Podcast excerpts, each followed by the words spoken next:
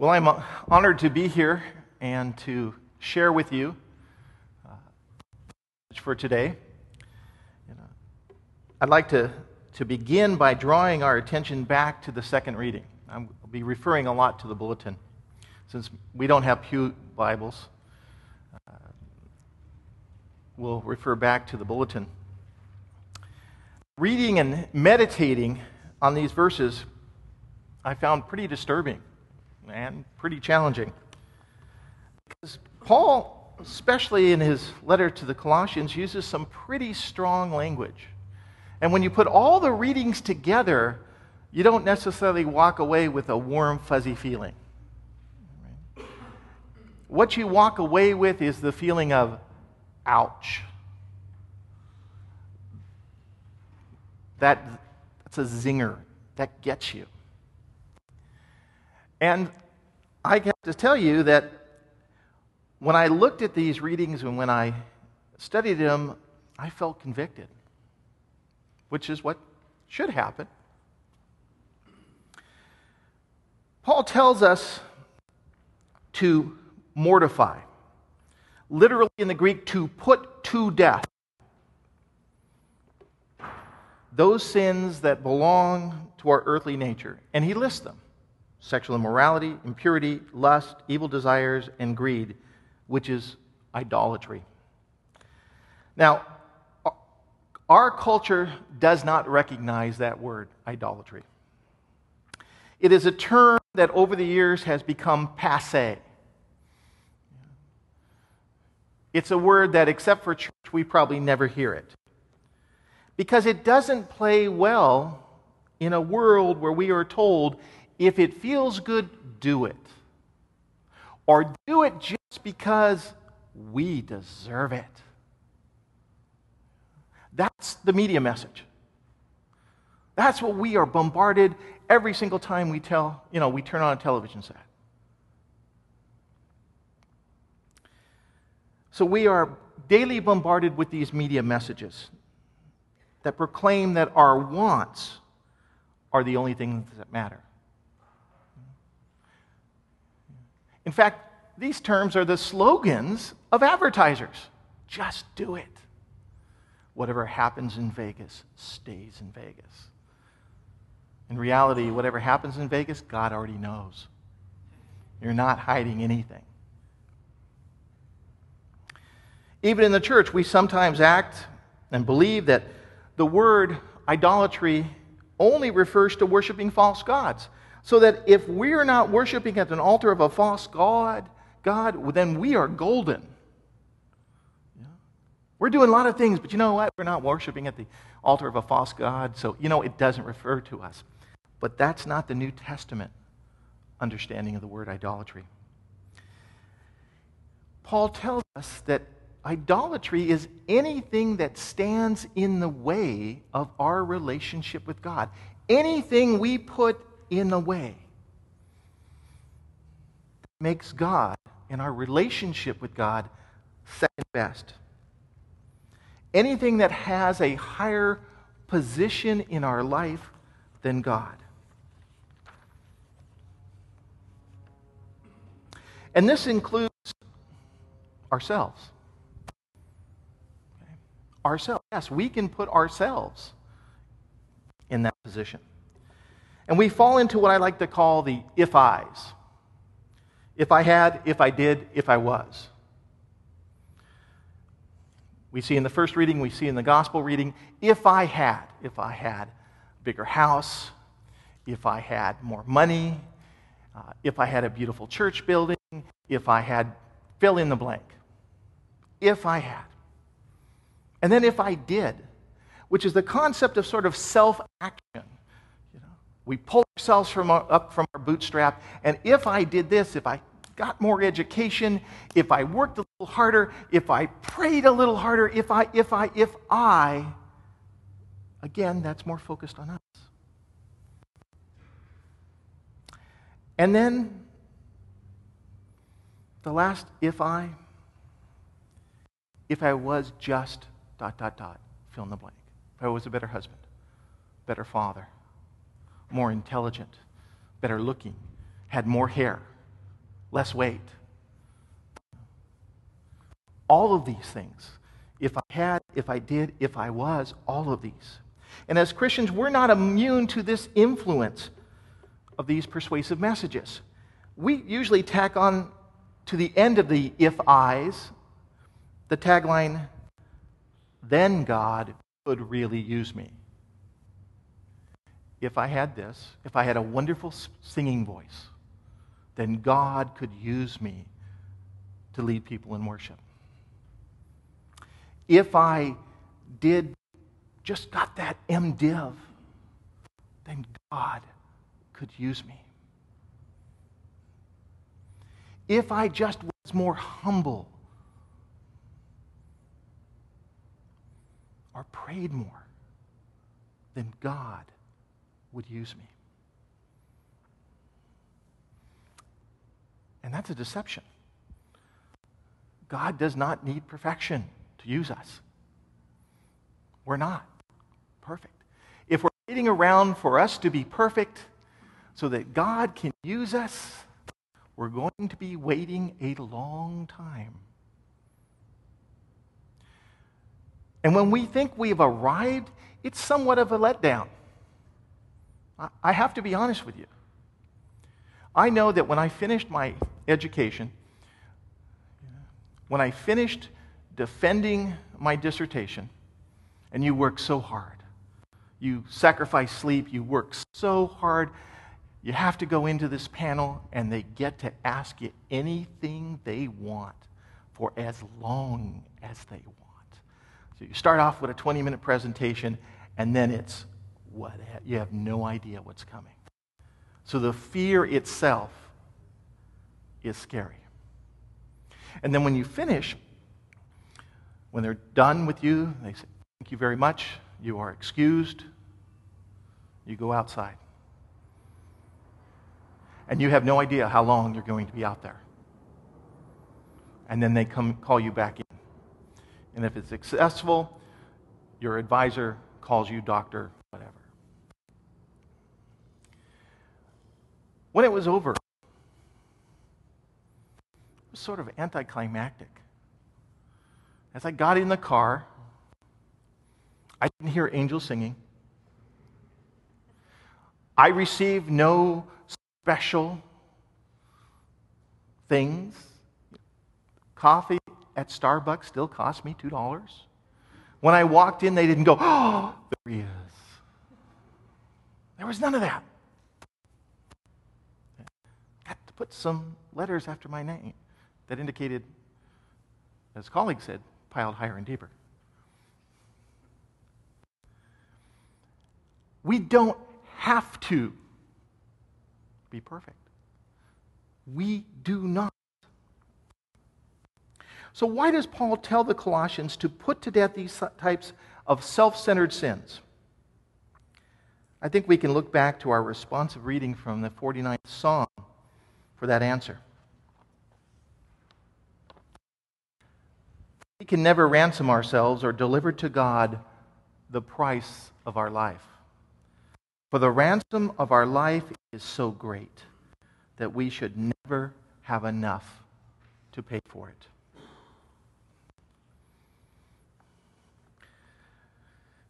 Matthew 16:26 says, "What for a man to gain the whole world and in the process lose their soul? For what can a man give in exchange for their soul?" Christ paid the ransom on the cross. We were bought with a price that we could never pay. In Mark, it says, For even the Son of Man didn't come to be served, but to serve, to give his life for a ransom for many. First John. This is how we know what love is. Jesus Christ laid down his life for us, and we ought to lay down our lives for others. And Titus, who gave himself for us to redeem us from all wickedness and to purify for himself a people that are his very own, eager to do what is good. Because we were bought with a price, we were ransomed by Christ's sacrifice on the cross. We're not our old lives. We are not our old nature, our old habits. We belong than our old selves. Chosen people, holy and dearly loved. We, and I know when you say that to people, especially in our culture, they look at that word duty and they don't know what to do with it. Unless you're in the military, it's usually a bad word. Okay, duty. Okay. Duty means that I know I'll do it even if I don't feel like doing it, even though I don't want to do it. I've talked to many soldiers in the last years because I have more and more coming back to college and I have an opportunity to talk to them. And I ask them about this concept of duty. And I've asked them what they mean. And they say, what it means is the person next to me, whoever that is, even if I don't know them, I know they have my back. And because I know they have their, my back, I can do things I never thought I could do. And they know that I have their back. They don't have to think about it. They don't have to question. They don't have to turn around to wonder if I'm there. I'm there. And there. God is there for us.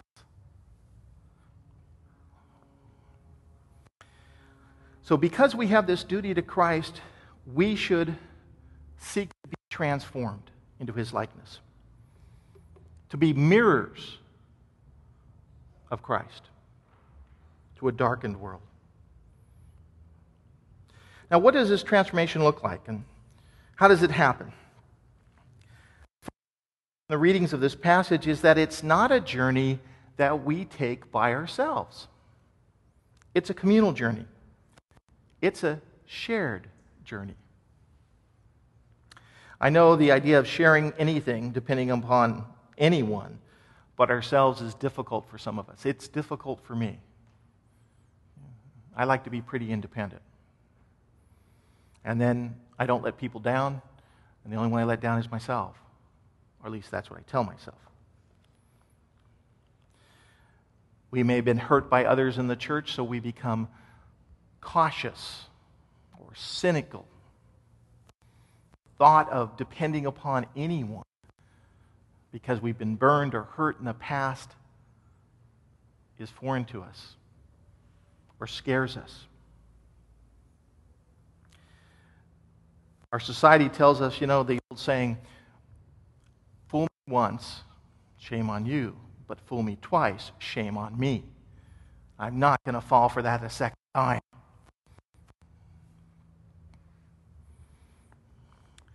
This attitude, combined with the American perception. We are this, according to surveys, we are the number one independently minded group in the world. I know you're shocked by that. Okay. We are. Number two, Australia. We share a common history. Okay. We are independently minded. Someone tells us we can't do thing, thing we'll tell them is, I have a right. And we'll list those rights. And if we don't have those rights, we'll make those rights up. But we'll say it with compassion, where with, with passion and force.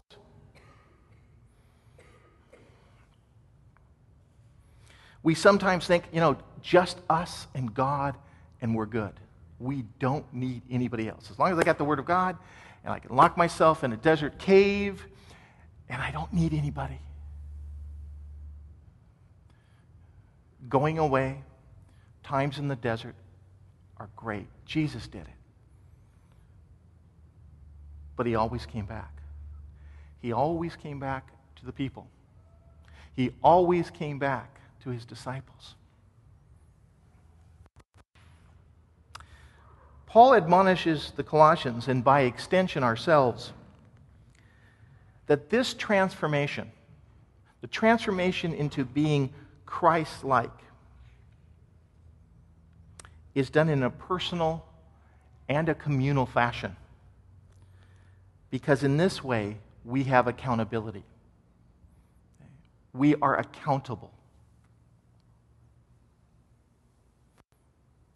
This is church for the sake of others, not church just for our own individual sake. The Christian life does not revolve around ourselves, but around Christ. And it flies in the face of this perception that we have to be independent. Let's look at our reading. The church is told to rid yourself of all such things as these anger, rage, malice, slander, filthy language from your lips. Do not lie to one another. Well, actually, in the Greek, that's an imperative. And it means stop lying to one another. It's not saying just don't do it. The Colossians were doing it. And Paul is saying, stop it. Okay? Not lying to yourself, it's lying to others. Stop it.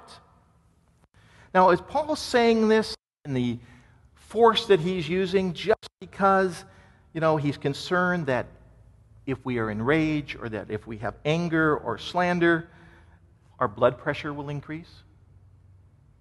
That you know, we'll start taking those hypertension drugs because we won't be able to control. Paul realizes that communication is not reversible. You can apologize for saying something, but you can't take it back. You can't put, you know, you can't, you know, how many have seen the Twix commercial? You know, the different Twix candies commercials, and somebody asks them a question, and like the wife comes in, she's got a new pair of jeans on, she looks at her husband, and she says, These? And it pauses, and the line, you know, mm-hmm. she goes, Oh, thank you, and she leaves. It's the idea that communication is not reversible. You can't say, I didn't mean to say that. Let me erase it. No. What does James say about the tongue in the third chapter?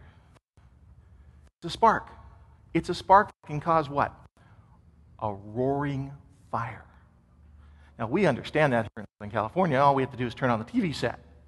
And we see, time of year, one spark can do destroy hundreds of thousands of acres. So Paul is telling the Colossians watch what you say, watch your anger. It's not just about us, there's collateral damage. Words hurt, words divide, words cut. And they divide the body.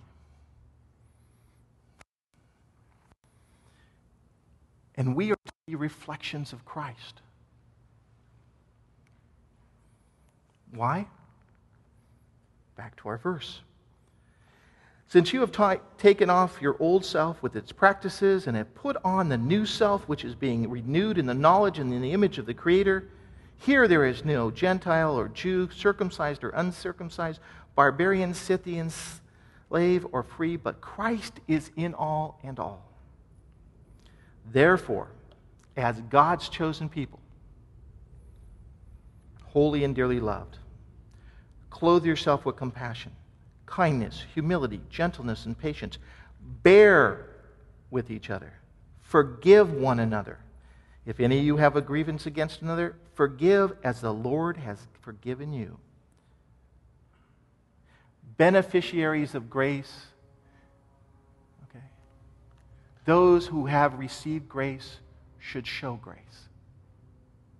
And Paul is saying, we have received that grace. So, beneficiaries of grace should become benefactors of it. And overall, these virtues put on love, which binds them to all together in perfect unity. So, how do we begin? What do we need to do? Well, according to the New Testament, forgiveness begins through confession. Begins through confession. Richard Foster, in his classic work, Celebration of Discipline, labels confession a spiritual discipline. To admit that the first time I read that, I had doubts about that perspective until I began to study it. I realize that as Anglicans, we're used to this concept of confession. Because every time we come together to celebrate the Lord's Supper, we have a prayer of confession. We know that how important confession is in communal worship. We know it's a preparation for partaking of communion. We understand that.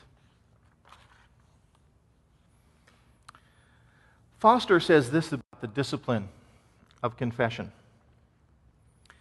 He said, Confession is so difficult to discipline us for us, partly because we view the believing community as a fellowship of saints before we see it as a fellowship of sinners.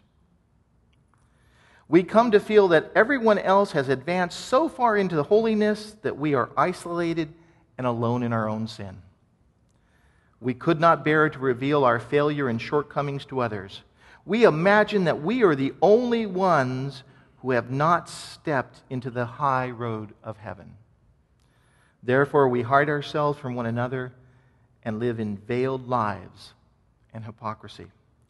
But if we know that the people of God are just a fellowship of sinners, we are free to hear the unconditional call of God's love and to confess our needs openly before our brothers or sisters. We know that we are not alone in our own sin. The fear and pride which cling to us like barnacles cling to others also. We are sinners together. In acts of mutual confession, we release the power that heals. Confession leads us to asking forgiveness, both from God and from each other. And in asking forgiveness from God and each other, we become more genuine. We become more transparent.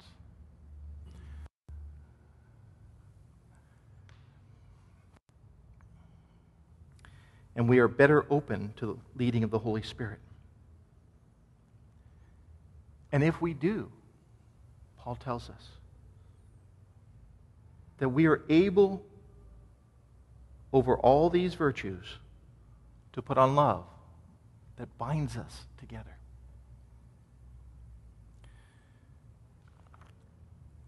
Many of the list of sins that Paul talks about to the Colossians are sins of the They're sins where we put ourselves in a position, oftentimes before God, before our brothers and sisters.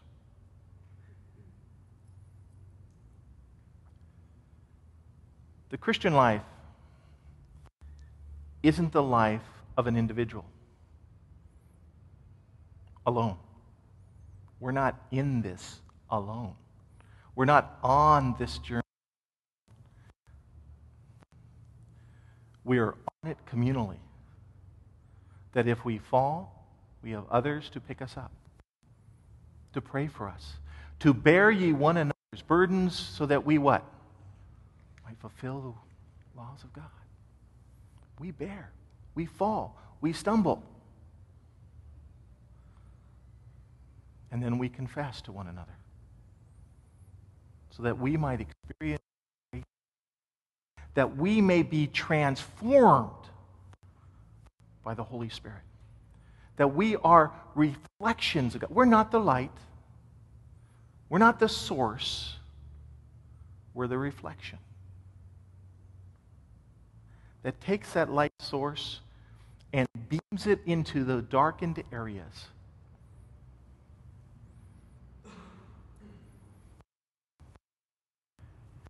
And Paul is saying to the Colossians, as I believe that he is saying to us that we need to get real. Real to ourselves, honest to ourselves. Not wait until we're some artificial production for God to use us. God can use us right now, and He will. And if you say, wait, I've got all this background, Lord, look at all this and this and this and this and this and this, your ransom was paid. It was paid on Calvary. Our ransom was paid. We don't have to do it alone. We can't do it alone. Because what can we pay? Nothing. Nothing.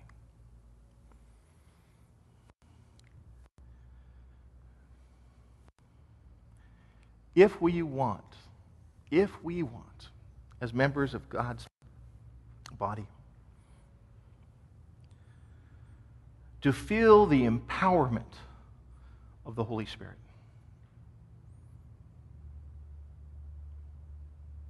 We need to cleanse, to be cleansed. To allow the Spirit to show us in our lives what need to be changed. To realize it's not just up to us, that we have brothers and sisters who will come alongside like our prayer ministry. They will come alongside and they will pray for us. Pray for us.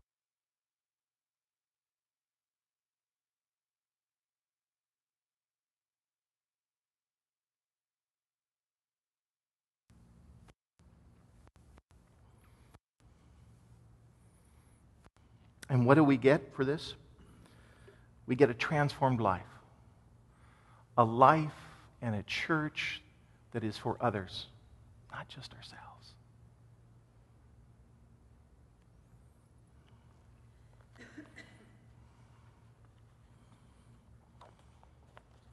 So, let the peace of Christ rule in our hearts. Since, as members of one body, we were called to peace, and be thankful, let the message of Christ dwell among us richly as we teach and admonish one another with all wisdom through psalms, hymns, songs of the Spirit singing to God with our hearts, and whatever we do, whether in word or deed, let us do all in the name of the Lord Jesus, giving thanks to God the Father through him. Amen.